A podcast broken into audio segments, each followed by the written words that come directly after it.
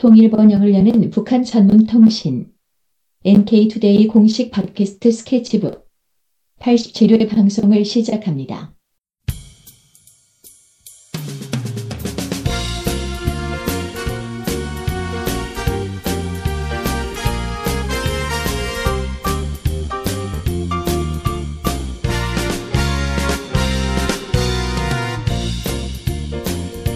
안녕하세요. 김혜민 기자입니다. 안녕하세요 이동훈 기자입니다. 안녕하세요. 문경환 기자입니다.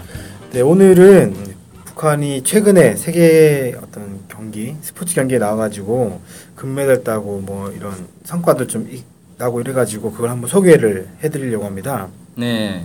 네, 지난 7월 달이었는데요. 그 러시아 카잔 아쿠아틱스 팰리스라는 곳에서 세계 수영 선수권 대회가 열렸어요. 그래서 뭐, 뭐 자유형이나 이런 흔히 알고 있는 우리 수영 경기도 했었고 다이빙도 있었고 싱크로나이즈 스위밍 물에서 하는 경기들을 무용이죠. 다 했군요. 이런 것들을 다 했습니다. 근데 여기에서 북한이 세계 수영 선수권 대회 출전 42년 만에 첫 처음으로 금메달 따내는 아주 큰 어. 쾌거를 이루었죠. 쾌거. 어떤 어떤 종목에서요? 네, 다이빙 종목이었습니다. 다이빙 아, 종목인데 다이빙에서. 다이빙 종목도 여러 가지가 있어요. 스프링보드라고 해가지고 그 스프링처럼 팔짝 뛰게 하는 거 있고 네, 그다음에 매우 높은 곳에서 단단한 딱딱한 곳에서 떨어지는 플랫폼 경기도 있고 한데 네. 이번 이제 북한이 금메달 딴 종목은 10m 플랫폼이라는 그 종목에서 음. 땄습니다. 금메달 딴 선수는 16살 올해 16살 된 김국향이라는 선수가 오. 땄습니다. 음. 그래서 점수가 397.05점을 받아서 1위를 했고요. 음. 2위를 한 선수는 중국의 렌첸이라는 선수인데 388점을 받았다고 합니다. 어, 점수 차가 좀 있네요. 네. 이게 많은 건지는 모르겠지만 근데 사실 400점 만점인가요, 이게? 400점 만점은 아닌 것 같고요. 네. 그 그때 이제 1차식, 2차식 이런 거 하지 않습니까? 그 아. 시기 때마다 그 점수를 모아 가지고 예, 아, 하는 건데 전체 더하는 거구나. 예, 네. 만점이 몇 점인지는 제가 미처 잘 음. 모르겠는데 400점이 넘기도 한다고 합니다. 기본. 네. 근데 어찌 됐건 이게 397점으로 우승을 했고요. 음, 이 2위가 388점인데 점수 차이가 꽤 낮습니다. 어떻게 보면 3위가 385.05점이니까 어, 이- 2위와 3위는 예, 한 벌써- 3점 차이 나는 건데. 그리고 4위가 384.40점이니까 아, 아주 아슬아슬하네. 아슬아슬했죠. 음. 근데 이- 어쨌든 이렇게 했는데 어, 4위를 한 선수가 중국의 스야제라는 선수인데 이 선수가 이제 지난 대회 우승을 한 선수라고 합니다. 4위면 메달 못 받았겠네. 네, 그러니까 밀린 거죠. 안타깝네. 실수를 했다 그래요. 실수를 음. 해가지고 밀렸다고 하는데 야, 그러면 일단은 북한이 1등했고 2위가 중국이고 네. 3위 3위가 어, 뭐라고요? 어디라고요? 말레이시아. 말레이시아. 말레이시아. 네. 아, 다 아시아권에서 다 땄네요. 네. 동아시아권에서. 특히 이제 최근에 다이빙 같은 경우에는 중국이 초강세를 이루면서 그 아시아 쪽에서 상당히 많은 메달을 따는 걸로 알고 있습니다. 일단 중국은 인구가 많으니까. 특히 중국 같은 경우에 거의 최근 몇 개 대회 연속으로 계속 금메달을 싹쓸이 거의 싹쓸이하는 그런 어. 수준으로 알고 있거든요. 이 10m 플랫폼 같은 경우에도 원래 천워린이라는 선수가 있는데 네. 이 선수가 2008년 베이징 올림픽, 2012년 그 런던 올림픽, 그다음에 음. 지난해 있었던 그 아시안 게임 이런 데서 다 금메달을 땄었거든요. 어, 음. 이번에 이번에 출전 안 했나 보네. 10m 플랫폼에는 출전을 하지 않은 것 같습니다. 음. 그 싱크로나이즈라고 해서 그두 명이 동시에 똑같은 연기를 한 게 있거든요. 다이빙을? 예, 다이빙을 아. 그 경기에는 출전했는데 음. 싱글로 하는 건 출전 안 한 것 같아요. 네. 음, 어찌 됐건 그 덕분인지는 모르겠으나 어쨌든 김국형 선수가 1위를 차지하게 된 겁니다. 네. 원래는 예, 4차 시기까지 305.85점으로 4위를 하고 있었는데 마지막 5차 시기에서 거의 완벽에 가까운 다이빙을 선보이면서 91.20이라는 점수를 따가지고 다른 선수의 한 20점 가까이 많이 딴 것 같아요. 어. 그러면서 이제 역전을 한 역전을. 한 거죠. 아. 역전승을 한 건데 음. 정말 대단한 연기였던 것 같습니다. 네. 저도 이제 영상을 봤는데 네. 다이빙은 제가 잘은 모르지만 네. 공중에서의 공중 동작과 그 입수 물- 동작. 입수 동작 네. 이것이 이제 두 개 크게 이제 두 가지로 알고 있는데 입수할 때 물바라 물보라가 얼만큼 적게 나오느냐 이게 거의 관건이거든요. 네. 근데 이번에 그 마지막 5차식이 한 영상을 보니까 물이 거의 안 튀더라고요. 오. 아, 그래서 어, 정말 잘 들어갔다. 잘 빠졌다. 네, 쏙 들어갔다 이렇게 생각이 들던데 그러면서 그래서 이제 고득점을 한 것 같아요. 네. 어, 그래서 두 명의 심판이 10점 만점을 줄 정도로 했으니까 정말 대단했던 것 같고 이 금메달로 처음으로 이제 북한 국가가 올렸는데 이 김국향 선수가 그 시상대에서 올라가서 북한 국가 올리면서 국기 올라가지 않습니까? 예. 그때 이제 거수 격리를 하면서 눈물을 흘리는 장면이 막 이제 나와서 음. 또 화제가 되기도 했었죠. 고수 경례를 했다는 건 군인 출신이라는 건가요? 근데 그건 잘 모르겠어요. 16세인데 16세인데 군인 이라고 하니까 좀 이제 이상해서 음. 지금 군인인지 아닌지는 알 수가 없는데 막 입대했나 보네. 그 어쨌든 약간 그런 거수 격리하는 모습도 음. 보였습니다. 아무튼 42년 만에 첫 금메달을 땄다니까 눈물이 날 만도 하네요. 예, 그래서 막 눈물을 흘리면서 기, 그, 흘리고 끝나고 나서는 또 손을 들면서 기뻐하는 음. 정말 약간 그 이렇게 말하면 좀 그렇지만 귀엽 되게 귀엽게 생겼거든요. 그래서 앳된 모습입니다. 정말 16살 16살이니까 당연히 정말 앳된 모습이고. 그래서 좀 되게 뭔가 대견스럽다라는 느낌이 많이 들었습니다. 음. 인터뷰도 해- 이제 했었는데 어, 뭐라고 했냐면 도움을 준 모든 분에게 감사드린다. 그러면서 특히 지원을 아끼지 않는 조국에 감사드린다. 음. 이렇게 얘기를 했고요. 어, 12살 때 다이빙을 시작했으니까 네, 어. 4년밖에 안 된 거죠. 어. 상당히 이제 실력이 일취월장했다 볼 수 있고 하루에 5시간씩 훈련, 훈련하면서 40차례 가까이 물에 뛰어들었다고 음. 했고 이번 대회가 첫 출전이라고 합니다. 국제대회. 국제대회 첫 나가서 바로 네. 금메달 땄네요. 아, 상당히 이제 신예죠. 대단한 신예고 음, 대단하다. 네, 내년에 올림픽이 있습니다. 리우 브라질 음. 리우에서 올림픽이 있는데 거기서 이제 우승을 하는 것이 목표다. 음. 이렇게 했고요. 아까 제가 천원인이라는 선수를 소개를 했었는데 그 선수를 롤 모델로 삼고 있다라고 음. 얘기했습니다. 그 사람이 정말 잘하긴 네. 정말 잘하는 선수라고 해요. 그래서 이 선수와 경기할 기회가 온다면 내가 가지 모든 것을 쏟아붓고 싶다 이런 어. 식으로 각오를 얘기를 했다고 합니다. 네. 천원인 선수 제가 찾아봤는데 키가 136cm고 되게 작은 거 아니에요? 몸무게 30kg래요. 나이 나이가- 근데 나이가 꽤 있을 것 같은데. 1992년생입니다. 음. 그러니까 올해 24시죠. 24살인데 음. 키가 136이고 몸무게 30kg래요. 다이빙 하기엔 와, 적당한 그 정말 네, 체격이긴 한데 되게 놀랐는데 다이빙을 하기 위해서 그렇게 좀 했던 것 같습니다. 다이빙을 하기 위해서 키를 안 키운 건 아니겠죠 설마? 뭐, 그러니까 뭐 먹질 않고 아. 사춘기 지나면은 몸이 몸집이 푼다고 해서 아. 잘 먹지도 않고 했다고 해요 실제로. 와, 그래서 좀 가슴이 아프긴 좀 하던데 안타깝긴 하네요. 어쨌든 그럴 정도로 노력을 하고 실력 가진 선수다 이렇게 볼 수도 있을 것 어. 같습니다. 음. 어쨌든 이렇게 김국현 선수가 처음으로 북한에 금메달 안겨줬고요. 이보다 4일 전인 27일에는 어, 처음으로 메달 따기도 했어요. 다이빙에서 세계 선수권 대회에서는 따, 그 북한이 수영에서는 메달이 없었는데 다이빙에서 이날 처음 메달 땄고 김국현 선수가 4일 있다가 금메달 딴 거죠.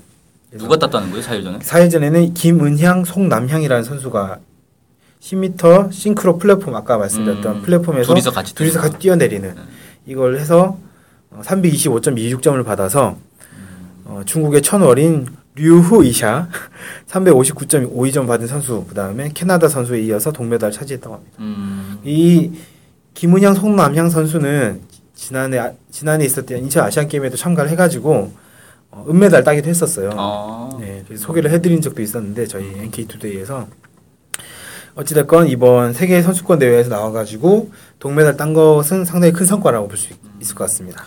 그러니까 지금 세계 수영 선수권 대회에서 지금까지 북한이 한 번도 메달을 따본 적이 없는데 이번에 이제 갑자기 동메달도 따고 금메달도 따고 네, 막 이렇게 한 거네요. 네, 네. 그러니까 그 동안에 이제 두가 나타내지 못했던 이 수영 다이빙 분야에서 실력이 갑자기 이제 많이 음, 커졌다. 네 그만큼 뭐 이렇게 평가할 수 네. 투자 투자를 그나마 그만큼 했던 거 아닌가 생각이 좀 들어요. 그러니까 기존에는 어려운 상황에서 투자를 많이 못했었는데 최근에 들어서 경제가 많이 풀리고 이러면서 스포츠 분야나 이런 거에서 또 김정은 제1위원장이 관심도 많이 가지고 이러면서 투자가 이루어졌고 그 성과가 지금 이렇게 나타난 게 아닌가 생각이 좀 음. 들었습니다.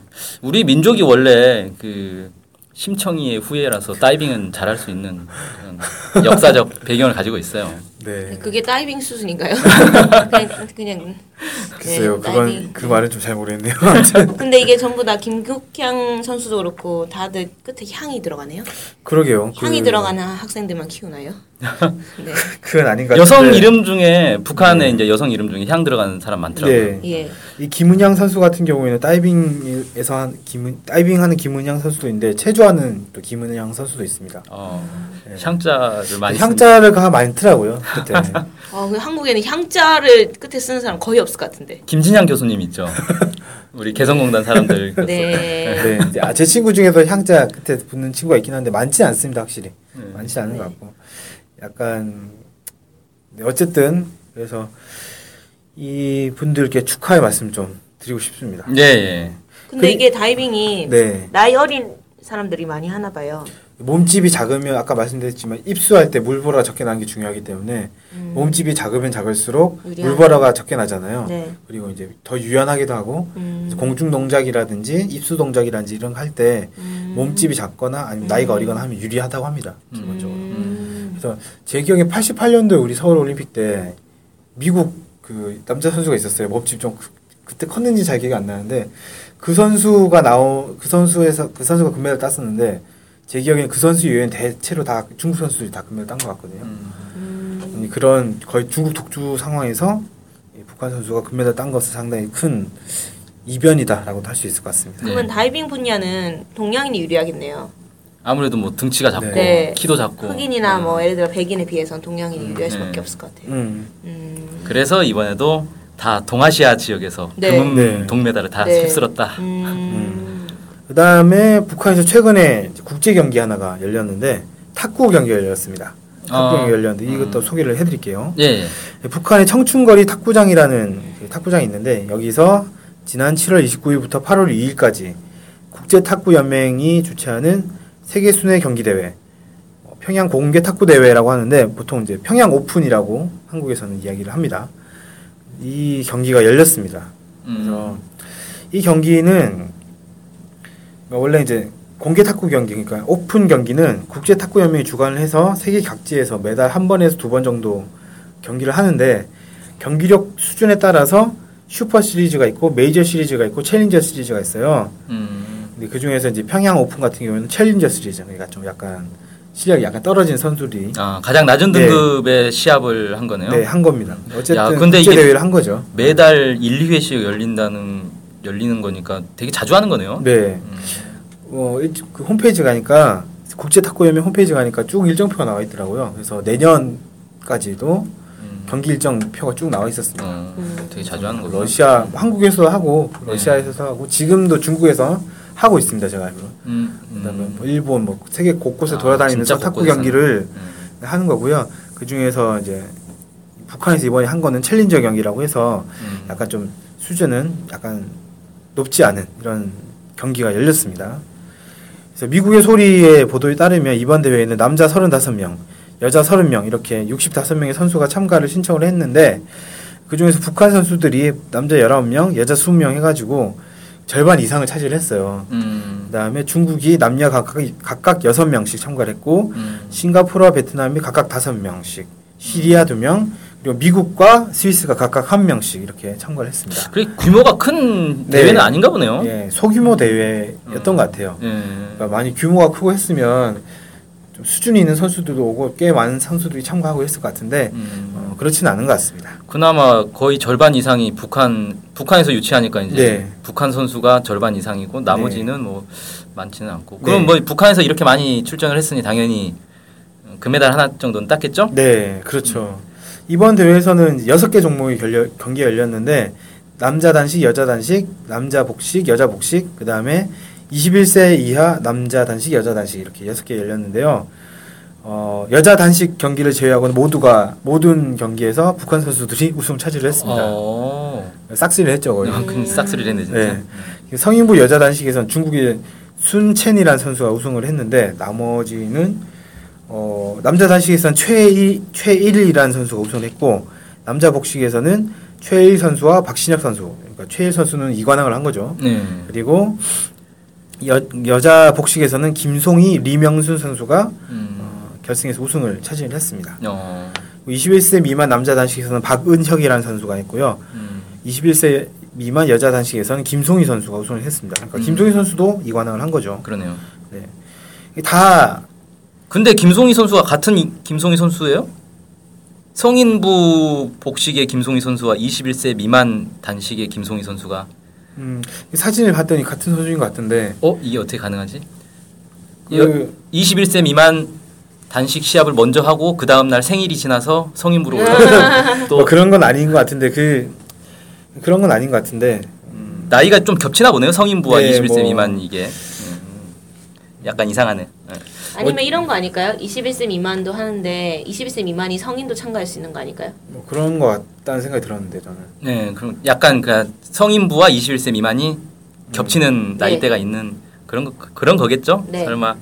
그러니까 뭐 예를 들면 21세가 넘지 21세 미만은 성인부 출전할 수 없다 이런 규정이 이 없는 거죠. 없는 거 없는 게 아닌가. 음. 음. 제가 구체적으로 알아보진 않았는데 그런 규정이 있으면은 당연히 둘다 못하겠지만 음. 규정 규정이 없으면 설마 뭐 우연히 이름과 얼굴이 똑같은 사람이 있진 않을 거고. 네. 근데 김송희 선수가 어쨌든 전체 그 성인부, 그러니까 자기보다 나이가 많은 사람들, 그러니까 20, 21세 미만일 거 아니에요, 이 사람이. 그렇죠. 전체 나이가 많은 전체 여성들 중에 1등이라는 거죠.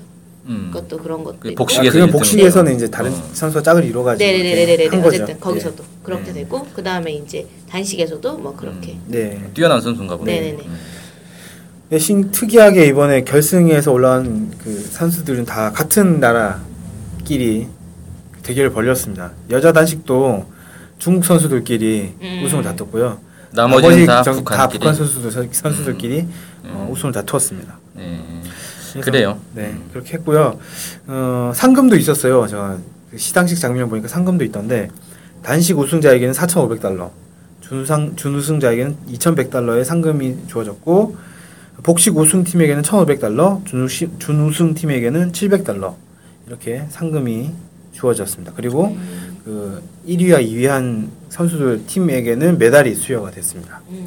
야 불공평하다 이건. 아니 단식을 더 많이 주면 어떻게 복식이 사람이 두 명인데 1인 2역을 하니까 어, 좀두 배로 더 불공평한데? 두 배로 더 많이 하니까 그런 거 아닌가.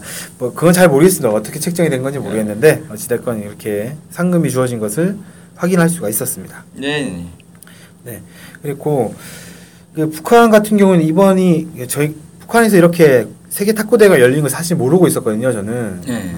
좀 조사를 해봤더니 매년 7월에서 8월 즈음에 이 경기를 개최를 해왔더라고요.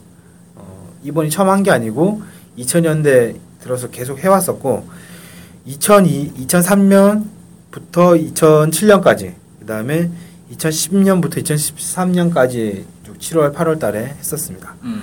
그리고 올해 하고 내년에도 공개 탁구 대회를 할 예정입니다. 음. 내년에는 6월 28일, 29일부터 7월 3일까지 평양에서 역시 이제 대회가 개최될 예정이라고 합니다.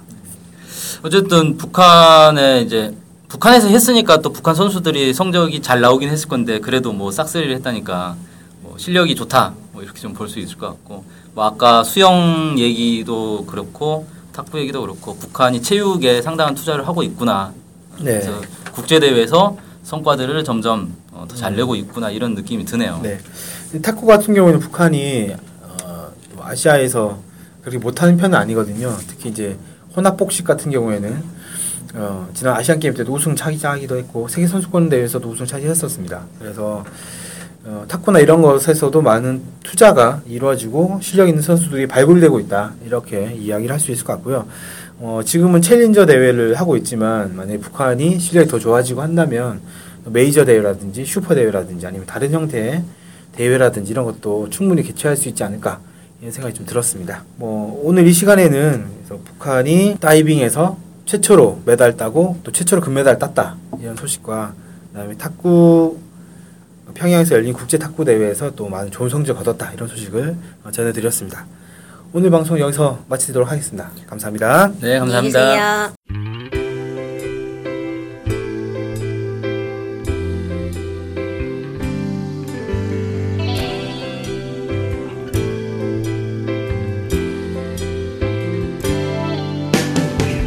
북한 소식을 알고 싶은데 일목요연하게 정리된 사이트나 언론사가 없네요. 네, 많은 언론들이 북한 소식을 다루긴 하는데 믿을 만한 것도 부족하고 한눈에 쉽게 보여주는 것도 없죠. 네, 그래서 저희가 저희 NK투데이가 야심차게 준비했습니다. 바로 인포 캘린더. 아, 인포 캘린더가 뭔가요? 네, 모든 북한 소식을 저장해놓고 날짜별 분야별로 검색해 볼 수 있게 만든 데이터베이스예요. 네, 무려 검색어로 검색도 할 수 있습니다. 우와, 정말 대단한데요? 어떻게 찾아가면 되나요? 네, NK투데이 홈페이지에 들어오셔서 인포 캘린더를 찾으시면 됩니다. 네, 오른쪽에 배너가 달려 있으니 쉽게 찾아볼 수 있습니다. 네, 북한 소식을 빠르고 간편하게 볼 수 있는 NK투데이 야심작 인포 캘린더 많은 이용 바랍니다.